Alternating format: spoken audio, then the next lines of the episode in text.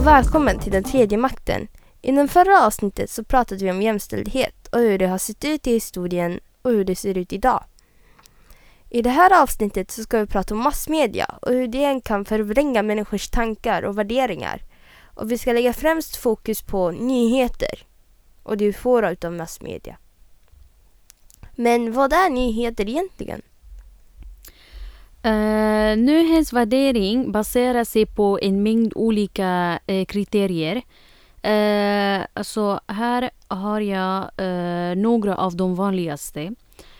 först har vi närhet. Alltså händelsen inträffar geografiskt, tidmässigt eller, kultur, eller kulturellt nära. den andra är avvikelse. Alltså händelsen är ovanlig, oväntad eller dramatisk. Den tredje är eh, negativ händelse. händelse. Eh, dåliga händelser har högt eh, nyhetsvärde. Eh, fjärde är eh, händelsen involverar många människor. Femte, händelsen får eh, konsekvenser för många människor. Eh, händelsen kan följas under en längre tid. Uh, nyhetsproducenten är ensam om nyheten. Också händelsen involverar berömda personer eller personer med uh, inflytande över samhället. Och uh, sist har vi, det finns att det måste finnas bildmaterial som skildrar händelsen. Mm. Alltså det är många saker ja. som nyheter baserar sig på. Yeah. Mm. Och den konstigaste nog för mig är den här med kändisar. Alltså jag förstår att när något händer, människor som många, människor, äh, alltså många känner till, ja. då blir det en nyhet. Men vissa är lite överdrivna. Ja, ja men ähm, egentligen hur får vi nyheterna? Jo, hur, vad vi, hur vi får nyheter ifrån, det kallar man för nyhetsfiltrering. Och det finns ett sätt som heter Gatekeeper-modellen. Aha. Och vad är det för något? Och, det så, och frågan är ju, vad gör en händelse till nyhet? Uh. Eller vad är det som gör att det man läser och hör blir nyhet? Uh, det här förklaras ju inom mediekunskap ibland med hjälp av den så kallade gatekeeper-modellen. Mm. Som man kan sammanfattas med att händelser med uh, nyhetspotential alltid filtreras genom olika skikt mm. innan de når läsaren som nyhet. De flesta nyheterna gallras bort på vägen och får ingen uppmärksamhet. Ja, faktiskt. Det är mm. så. Och här nedanför är ett exempel. Det här är ett exempel nu jag ska säga. En reporter antecknar vad som hänt och tar några bilder. Sedan skriver reportern rent anteckningarna i en artikel som skickas till en nyhetsbyrå, till exempel eh, AP. Mm. Antingen är han eller hon anställd eller frilansar. Efter detta köper TT nyheter från AP Mm. Och gör en gallring, det vill säga eh, tab- eh, sammanställa och ta bort några nyheter. Oj, ja. Och därefter säljer artikelsamlingen från TT till en svensk tidning. Där tidnings, självaste tidningsredaktören bestämmer, mm. alltså redaktionen bestämmer vilka nyheter som ska hamna i tidningen. Men det slutgiltiga urvalet görs av läsaren, självaste läsaren, mm. när han eller hon slår upp morgontidningen och konstaterar att detta är intressant eller ointressant. Samma exempel kan man se var som helst, till och med på radio och tv-stationer. Mm. Poängen är bara att det vi får är en liten del av vad som verkligen händer. Ja, det är sant. Alltså nyhetsbyrån använder endast omkring 10% av det material de får in. Informationsflödet, alltså det är som en tratt, fattar du? Det är mycket som kommer in, mm. lite som kommer ut. um. har du några exempel på sådana saker? Alltså, uh, um, nu för tiden, uh, nyheter blir mer uh, dramatisk. Mm. Alltså, uh, de bryr sig inte om vad publiken borde få för information. De fokuserar bara om vad publiken vill ha egentligen. Alltså, uh, något spännande. Ja.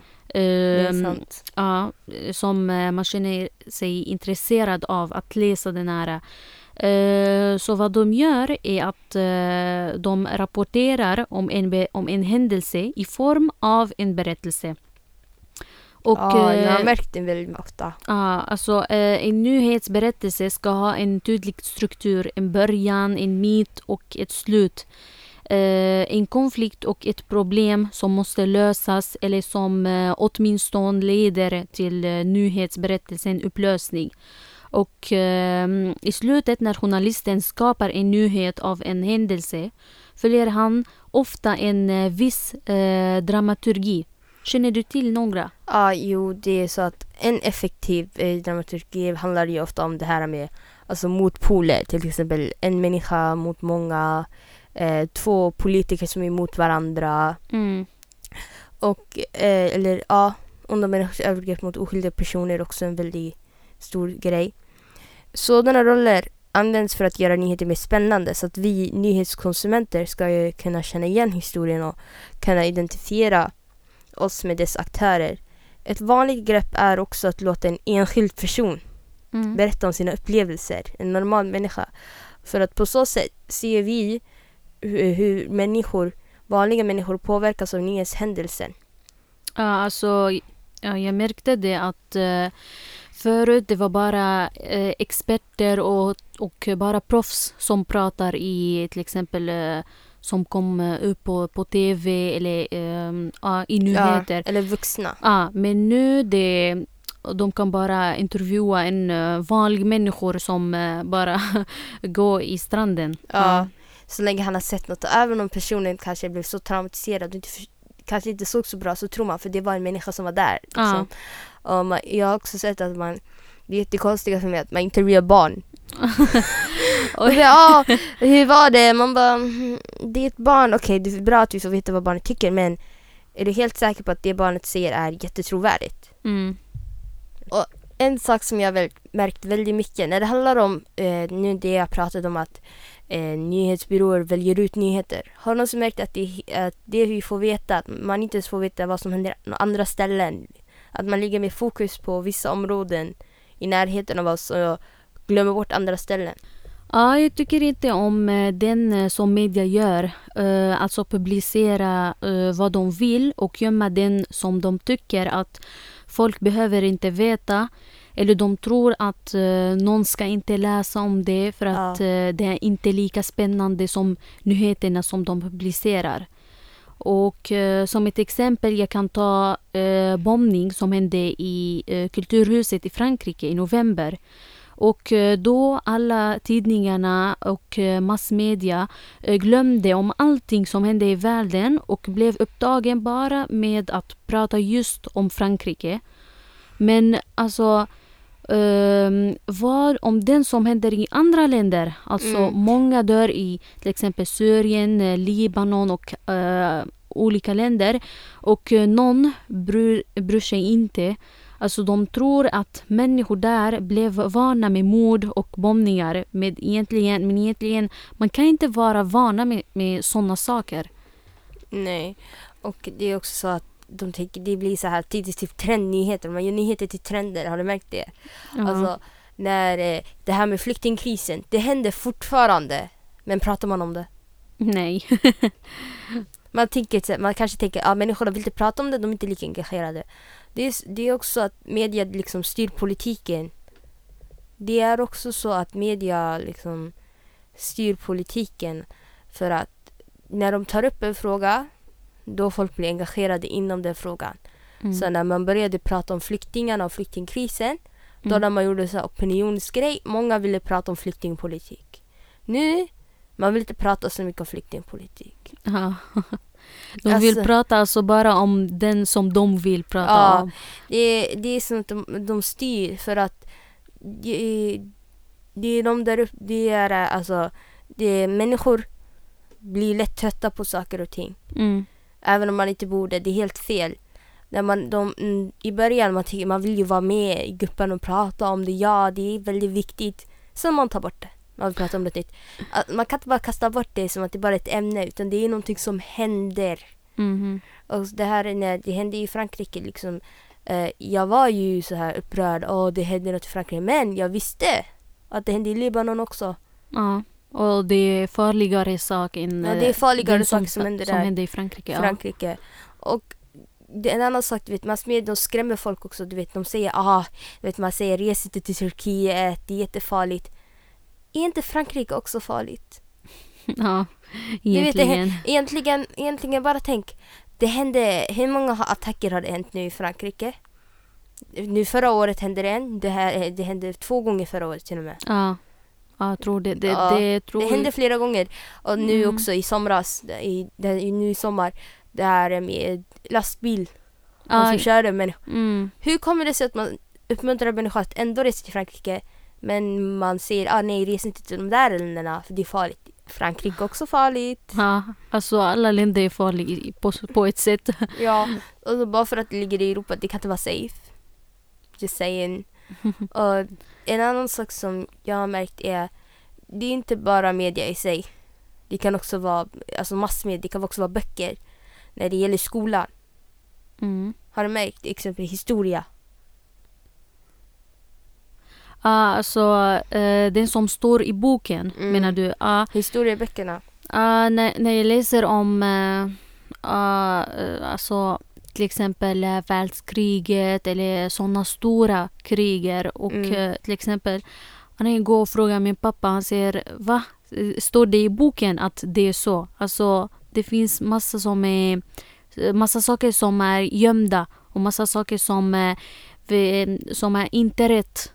Ja, Ja, alltså de bara säger vad de vill att, eh, att elever ska veta. Och när elever eh, alltså läser såna eh, information, de, såna information ska fastna i deras huvud och sen de ska ja, tänka ja, ah, det är så. mm. Den, den som står i boken är sant. ja. Och ehm, en annan sak jag har märkt, du vet, när man pratar om Hitler, som, han var väldigt hemsk. Ja, Jag vet, ja, han var hemsk. absolut. Men det har funnits värre. Jag menar, vad har hänt med Stalin och Mao Zedong? Ja, alltså de var... Ja, Mao Zedong har dödat tio gånger så många som Hitler. Ja. Men varje gång man pratar om så här att det är människor som har dödat jättemånga människor, man bara tänker på Hitler. Hitler. Uh, jag menar, ja han dödade många judar, ja det var helt fel, ja alltså det där tror jag inte på, men Men Jag tycker att det är fel att man ger det så mycket uppmärksamhet. ja. Man säger Faktiskt. att ah, det var det största som hände i modern historia. Mao Zedong var också modern historia. ja. Och också det här, det har hänt så många massaker Mm. som tar upp. Och historia i sig, eh, jag visste inte ens så mycket om de här stora rikena som har varit till och med större än romarriket. Ja, Som- vad, är, vad är de för något?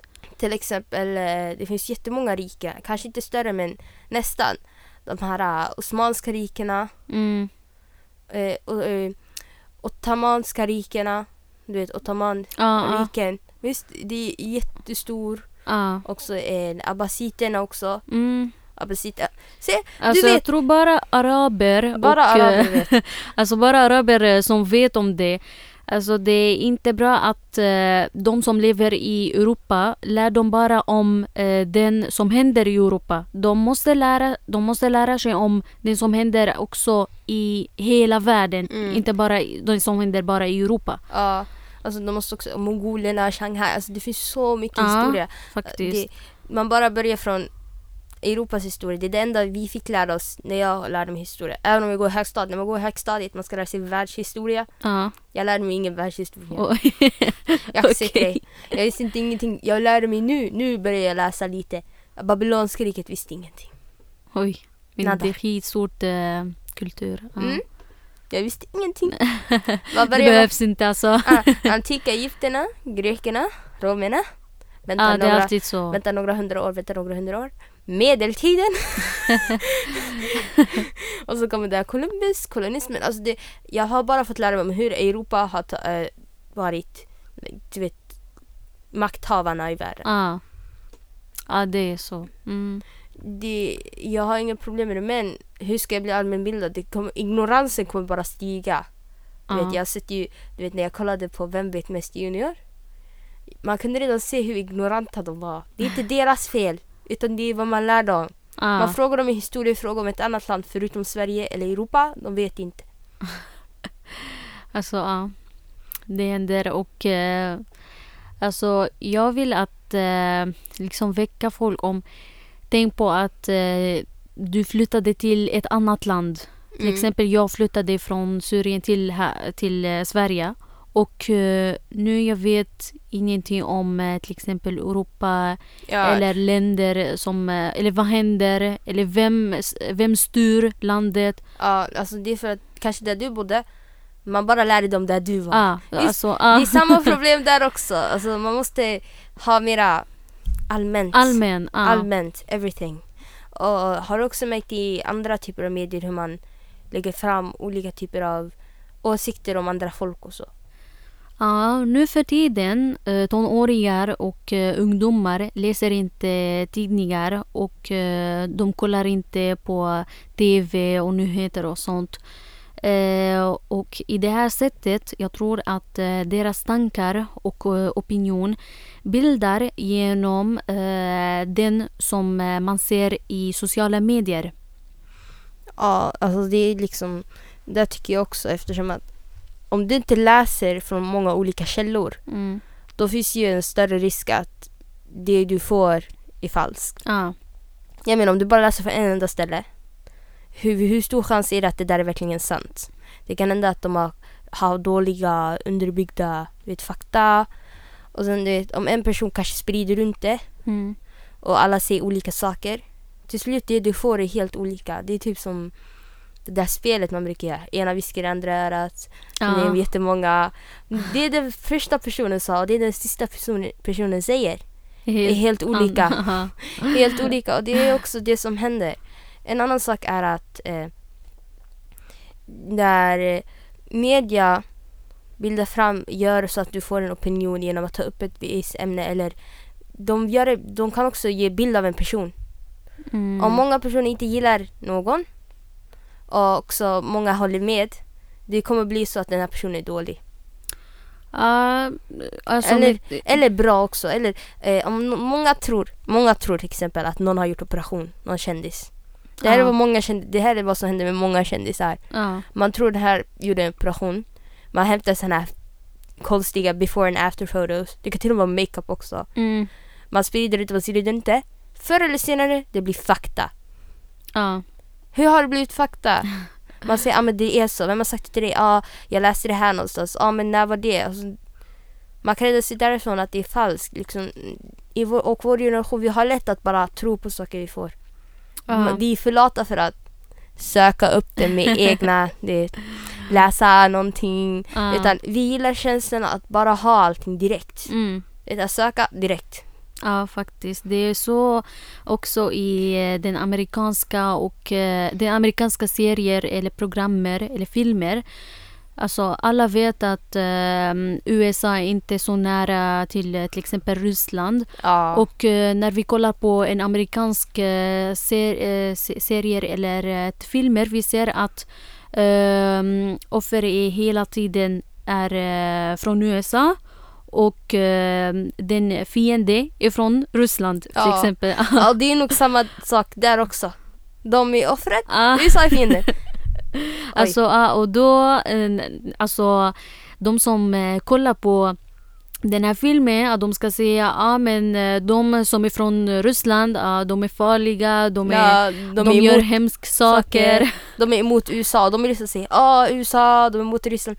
De, de, kom, de här propagandan de sprider mera deras eh, tankeställningar Ah. genom media. Det kommer bli väldigt svårt att man själv tänker är det sant det jag kollar på? För man gillar inte ens det. Man gillar bara att Att ha- det är spännande. det är spännande Ah. också. Och eh, man kan ju redan se där att massmedia inte bara är eh, för folket. Att du vet, massmedia har ju uppgifter att sprida rätt information, eh, ha en, visa en eh, verklig bild av samhället, vara för nöje Mm. och inte vara subjektiva. Men ibland kan man ju se att det där subjektiva, objektiva mer, att det där objektiva inte är så sant. Utan det finns alltid någon subjektiv i det, för det är människor som gör det. Ja. Och människor kan aldrig vara objektiva. Människor vill, vi, vi har känslor. Känslorna kommer komma fram förr eller senare. Mm. Så massmedia sprids, man sprider inte bara sina åsikter genom nyheter utan det kan vara genom filmer och serier. Så tack att ni lyssnade och hoppas att ni har gillat våra poddar som vi gjorde jag och Sara för att det här är den sista avsnittet. Mm.